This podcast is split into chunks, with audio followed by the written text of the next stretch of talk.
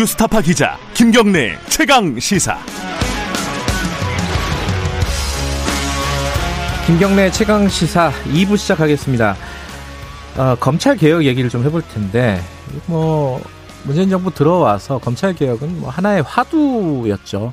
그리고 요즘처럼 사실 검찰 개혁에 대해서 거기에 대한 입장은 좀 다르겠지만 어쨌든 검찰 개혁에 대해서 이렇게 국민적인 관심이 많을 때는 없었을 겁니다. 검찰, 그러니까 법무검찰개혁위원회라는 곳이 있습니다. 이게 1년 정도의 활동을 마무리하고 2기였습니다. 첫 번째는 아니었고 2기 법무검찰개혁위원회가 1년 활동 마무리하고 지난달 말에 임기를 종료했습니다. 어, 여러 가지 권고안을 내놨어요. 그 중간중간에 어, 약간 논란도 됐었는데, 이제 예를 들어 뭐 특수부 폐지, 뭐 대검찰청, 대검 정보 수집 능, 어, 중단, 뭐 그리고 검, 검찰총장과 법무부 장관의 권한에 대한 얘기도 좀 있었고요. 굉장히 중요한 내용들입니다. 사실 하나하나가 다. 25차례의 권고안을 내고, 음, 검찰개혁의 방향을 제시했다. 뭐 방향에 대한 뭐 동의 여부를 떠나서 방향을 제시한 곳이죠. 검, 법무검찰개혁위원회 어, 이끌어 오신 분입니다. 위원장, 이제 전 위원장이라고 불러야겠네요. 아, 김남준 변호사님 모셨습니다. 안녕하세요.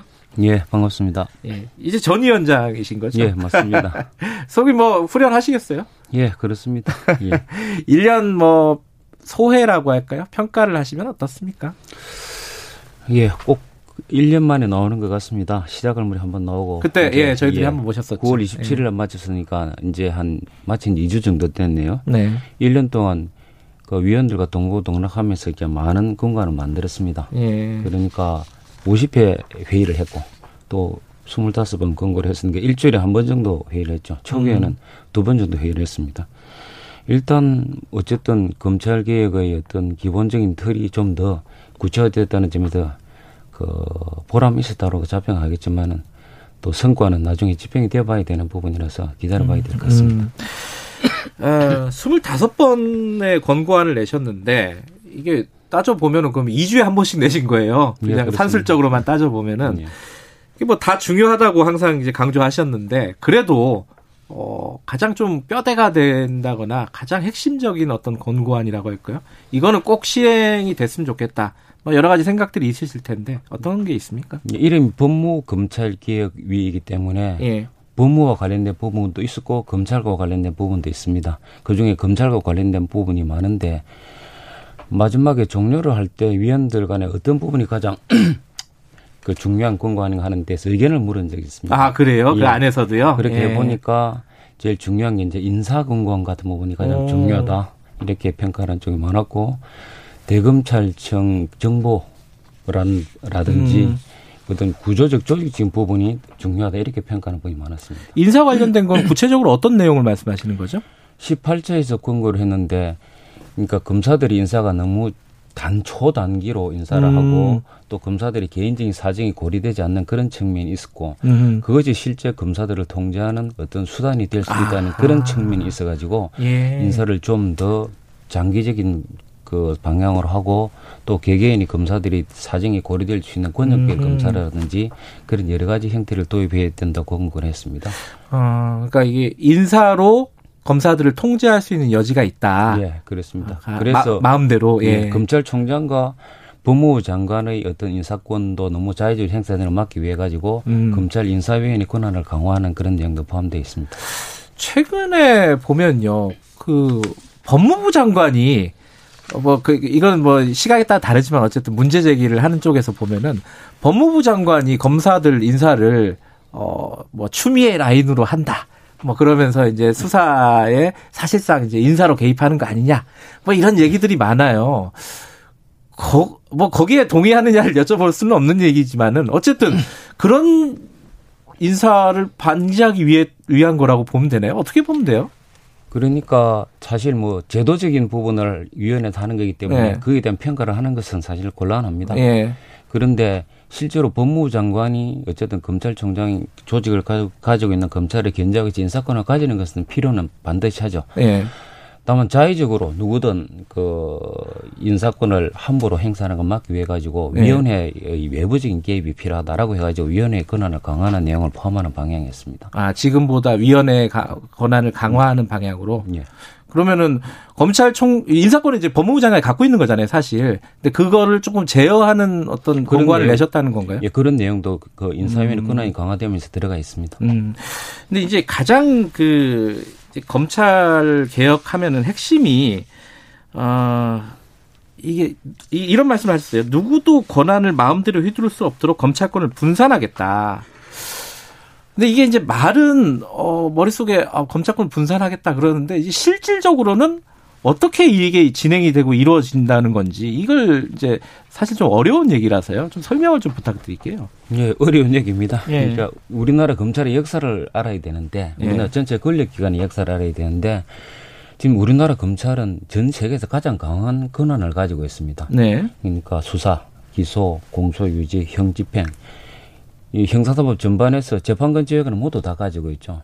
근데 그렇게 된 이유는 1954년에 형사소송법을 제정할 당시에 역사적 상황을 보면 알 수 있습니다. 네. 당시 경찰 조직은 만 명이 넘는 큰 조직으로서 국민의 자유인권을 엄청나게 침해를 하고 있었거든요. 경찰이요? 경찰이. 예, 예. 그러니까 그때 아주 소수의 검찰이 이 경찰을 통제하기 위해서는 결국은 검찰 파쇼로 경찰 파쇼를 통제할 수밖에 없다 그런 말이 있었거든요. 음. 그런데 그 이후에 검찰이 워낙 조직이 커지고 특히 범죄의 전쟁 과정을 거치면서 검찰 인력이 수사 인력이 증대가 되면서 아하. 실제 조직과 권한이 모두 다 큰 상태가 되어버렸죠. 예. 근데 조직과 큰 권한이 모두 큰 권력 기관이 있으면 결국 정치 권력은 그것을 이용하려고 하는 그런 유혹을 느낄 수밖에 없고 음. 이제까지 정치 권력이 그것을 그런 방식으로 이용해 온 적이 많다는 평가는 그거는 언제나 가능한 것이죠. 네. 앞으로 그래서 자기 본연의 역할을 하게 할 경우에는 정치 권력이 그 검찰 권력을 이용할 그런 유혹을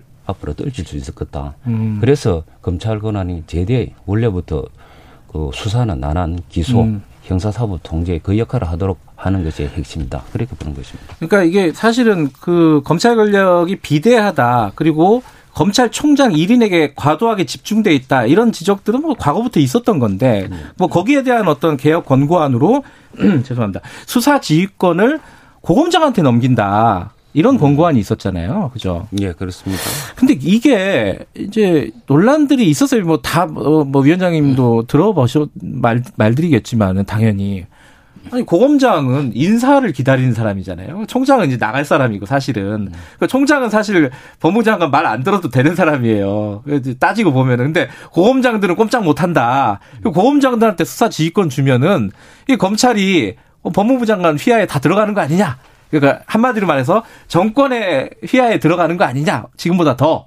이 문제 제기에 대해서는 어떻게 보세요? 예, 그게 시기적으로 뭐 그 바, 발표된 시각하고 맞물려 가지고 네. 좀 상당히 많은 오해가 증폭된 부분이 있습니다. 네. 사실 수사지휘권 부분이 논의가 된 것은 초기부터 논의가 됐었습니다. 위원회. 음. 그러니까 7월 정도에 그게 이제 행사가 되면서 이게 문제가 되었는데 일단 그 내용에 대한 이제 좀 총체적인 이해가 되, 돼야 되는 부분이 있는 것이 네. 18차 인사공간 중에서는 그런 이제 여러 가지 정도를 고려해서 이 기관장들의 임기제를 두어야 한다는 그런 내용도 들어가 있습니다. 이미. 음, 그래서 고검장 같은 경우도 고검장 같은 경우도 기관장이니까 예, 예. 그, 왜냐하면 위에서 이런 수직적인 어떤 지시 같은 걸좀 음. 맞고 검사가 스스로 자율적으로 판단하기 위한 조직이 되기 위해 가지고 그런 네. 권고가 이미 그 전에 있었거든요. 예. 그래서 총체적 위해야 되는 그런 부분이 부분이 먼저 있다는 거 말씀드려야 될 것 같고. 네. 그 법무부 장관의 수사지휘권이 역사적으로 보면 두 번 행사되었거든요. 네.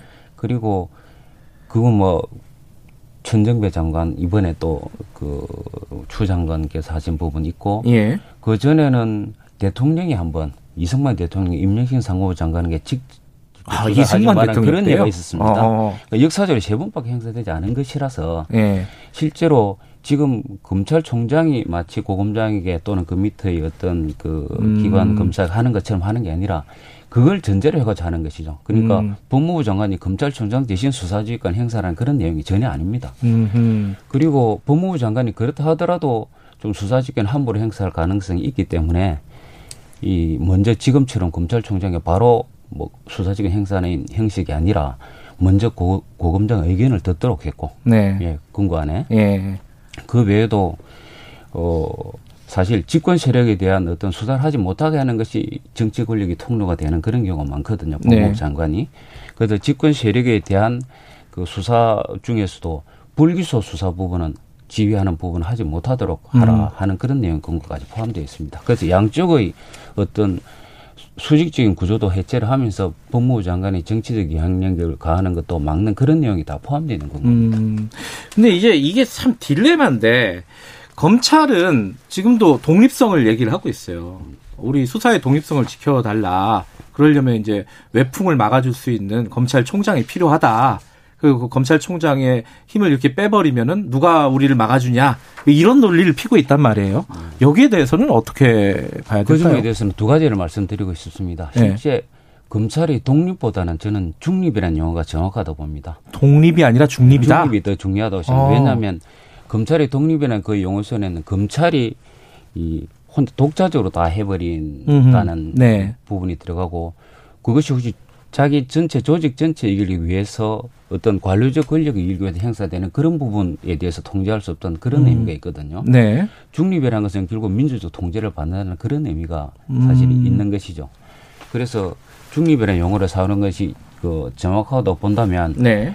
지금 검찰총장에 대해서는 과연 어떻게 되느냐. 역사적으로 볼 때는 검찰권이 분산되었을 때 오히려 제대로 권한을 행사할지 검찰총장 1인에게 되어 있을 경우에는 정치 권력이 검찰총장 1인만 음. 어떻게 영향력 안에 넣어버리면 사실 검찰 조직 전체를 정치적으로 이용하기 더 쉬운 그런 구조가 되어버린 거고 아, 총장에 너무 집중이 돼 있으니까. 예, 예. 역사적으로 오히려 우리는 그런 검찰총장의 모습을 더 많이 보아온 것 아니겠습니까? 그렇죠. 예.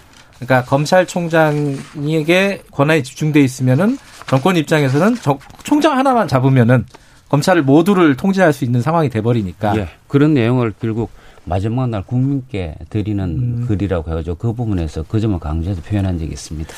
근데 거기에는 상당히 많은 국민들이 동의를 할 텐데, 근데 또 이게 반대로 생각하면은 민주적 통제가 좋은데 그게 잘못하면은 독립성 검찰의 독립성을 해야 하고 정권이 어, 민주적 통제라는 이름 하에 검찰을 오히려 통제하려고 하는 거 아니냐. 다른 방식으로. 지금 지금까지 과거 정권에서 총장을 중심으로 해가지고 검찰을 통제했다면은 지금은 민주적인 통제라는 이름으로 혹은 인사권 뭐 이런 걸로 통제를 하려고 하는 거 아니냐. 이렇게 얘기를 하는 사람들도 있단 말이에요.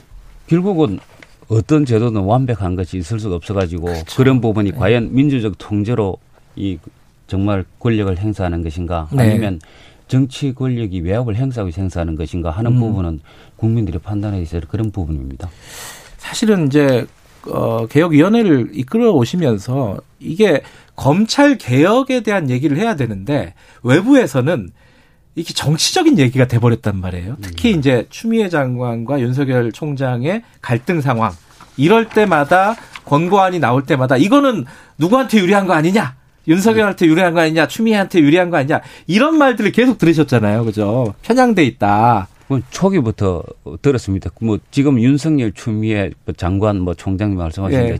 처음에는 조국 장관 아, 게 처음엔 아니냐. 그랬죠. 예, 예. 그랬었죠. 예. 그런데 위원들이 그 처음부터 이 그런 방식으로 일을 해오지도 않았고 또 검찰 개혁 그 검찰 개혁뿐만 아니라 전체 권력기관 개혁이라는 관점에서 보는 것이 훨씬 정확한데 네. 이 어떠한 장기적인 개혁 과제 예. 이를 어떻게 수행할 것이냐 그런 관점에서 일을 해왔습니다. 음, 진영 논리에 대해서 예. 그래도 부담스러우셨죠 그 부분이. 그 부분에 대해서 신경 항상 썼고 예. 또그 오해를 받지 않기 위해서 그- 그리고 진정한 진위가 전달되도록 하기 위해 가지고 어떤 그 전체적인 계획 기조도 세우고 그렇게 했습니다. 그리고 그거 하나 여쭤봐야 될 것 같은데 그거랑 연장선에 있는데 그때 이제 이른바 뭐 검언 유착 의혹 사건이 있었잖아요 한동훈 검사 관련된 네. 그때 이제 어 그 전문 수사 심의위원회 그거 그거를 중단하라고 권고를 했잖아요 네. 위원회에서 이 검찰 개혁 위원회에서 그거 조금 제도 개선도 아니고 갑자기 개별 사건에 이렇게 개입을 왜 했나 이렇게 생각하는 사람들이 있을 겁니다. 예, 충분히 그래서 예. 처음에는 그, 그 부분에 대해서 이제 의논을 전혀 하지 않고 있었는데 네.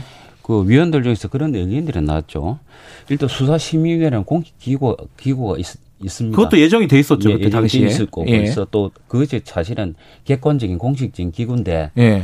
과거에 그 무슨 사건이었습니까? 강원랜드 사건에서 예, 예. 전문수사자문단 소집해가지고 사실 그것이 어떤 목적 지향제로 사용되었다라는 네. 그런 내용이 있었죠. 예. 그때 평가도 그렇게 받은 것 같은데 그 위원들은 중에서 이것은 사실은 제도를 남용해서 목적 지향하는 것이기 때문에 이 부분에 대해서는 사- 사실 하나의 사건이지만은 제도로 남용하는 측면에서 개입이 되지 않겠느냐, 음. 의견을 발표되지 않겠냐 그런 의견이 나와서 위원들 총회를 모아봤더니 음. 한번 발표하자 이렇게 이야기 됐던 겁니다. 위원회 안에는 검사들도 있고 검사 출신도 있잖아요. 예. 있었잖아요. 예. 반대하지 않았어요? 그런 부분에 대해서? 그 부분에서 모두 위원들 모두 자유롭게 활동하시는 분들이기 음. 때문에 거기에 대해서 의견을 밝히지 않는 분도 있었고 또 음, 반대라기 위- 뭐 아무리 의견을 밝히지 않는 것은 반대라는 그런 뜻도 있겠죠. 음, 근데 네. 찬성이 더 많았습니다. 예. 그랬군요.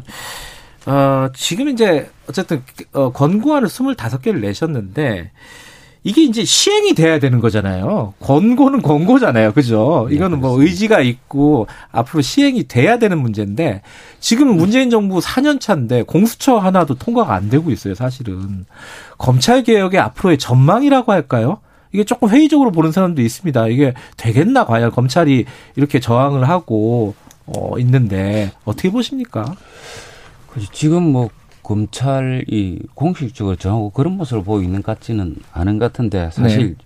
제가 이제 평가를 과거에도 그렇게 했습니다마는 일단 사법농단 수사 그리고 뭐 과거 적배 수사 이거 하면 검찰이 직접 담당을 하면서 예. 전체적인 검찰 개혁과 권력 개혁, 그 권한의 분배, 조정 이런 부분이 너무 늦어진 측면이 있습니다. 음. 그래서 어떻게든 이번에 국회에서 뭐 이제 법안이 통과 겨우 됐죠. 네. 저는 이 법안 통과 이제 겨우 시작점 정도다 이렇게 생각이 됩니다. 음. 아직도 공수처절 전제되지 알수 없는 것이고 예. 또 이번에 검경 수사권 조정 관련된 시행령의 내용도 어떻게 보면 검찰 직접 수사 범위가 많이 축소됐다 보기 힘든 그런 내용이지 않습니까? 예. 그래서 앞으로 갈 길이 아주 멀다 그렇게 생각하고 있습니다. 갈 길이 멀다. 예. 그 다음 단계 가장 중요한 단계는 뭐라고 생각하십니까? 수많은 권고안 중에 지금 당장 이제 시행을 좀 서둘러야 될 부분. 시행을 서두르될 부분은 이제 그 법무부에서도 한 TF까지 만들어가지고 하나 좀 검토를 하고 있다 고 보고 있습니다. 제가 마칠 무렵에 위원회 종료할 무렵에 예. 이행이 얼마나 되고 있는가 하는 부분도 권고를 그 확인을 했거든요. 네. 아무래도 어, 이기 법무검찰개혁위원회 권고한 것이 그렇게 오래되지 않았기 때문에 많지 않았고 실제 그 일기 법무검찰개혁위원회 또 대검의 검찰개혁위원회라고 있었잖아요. 네. 그 부분까지 뭐 검토를 해가지고 봐도 이행 상황은 좀 더디다 이렇게 음. 평가가 다 되고 있습니다. 예. 앞으로도 결국 제일 중요한 것은 제도적 개혁 부분이겠죠. 예. 이 공수처가 일단 설치 돼야 될 어쨌든 거고. 돼야 되는 부분. 예. 검경수사관 조정도 사실 좀 그 직접 수사 범위가 너무 좁게 쓰- 그 너무 넓게 설정이 돼 있는데 검찰한테 검찰에, 예, 아직도 예. 그 부분도 내년 1월부터 시행 이후에 예. 바로 어떤 그 문제점이 있는지 검토해 가지고 다시 좀 음. 조정한다는 그런 부분이 필요할 것 같습니다. 어 그런데 이제 검경 수사권 조정 같은 경우는 경찰이 과연 지금 능력이 있느냐, 준비가 돼 있느냐 이런 얘기도 있어요. 검찰도 경찰도 개혁 대상인데 예. 이거는 어떻게 보십니까? 앞으로 과제겠죠, 이거는?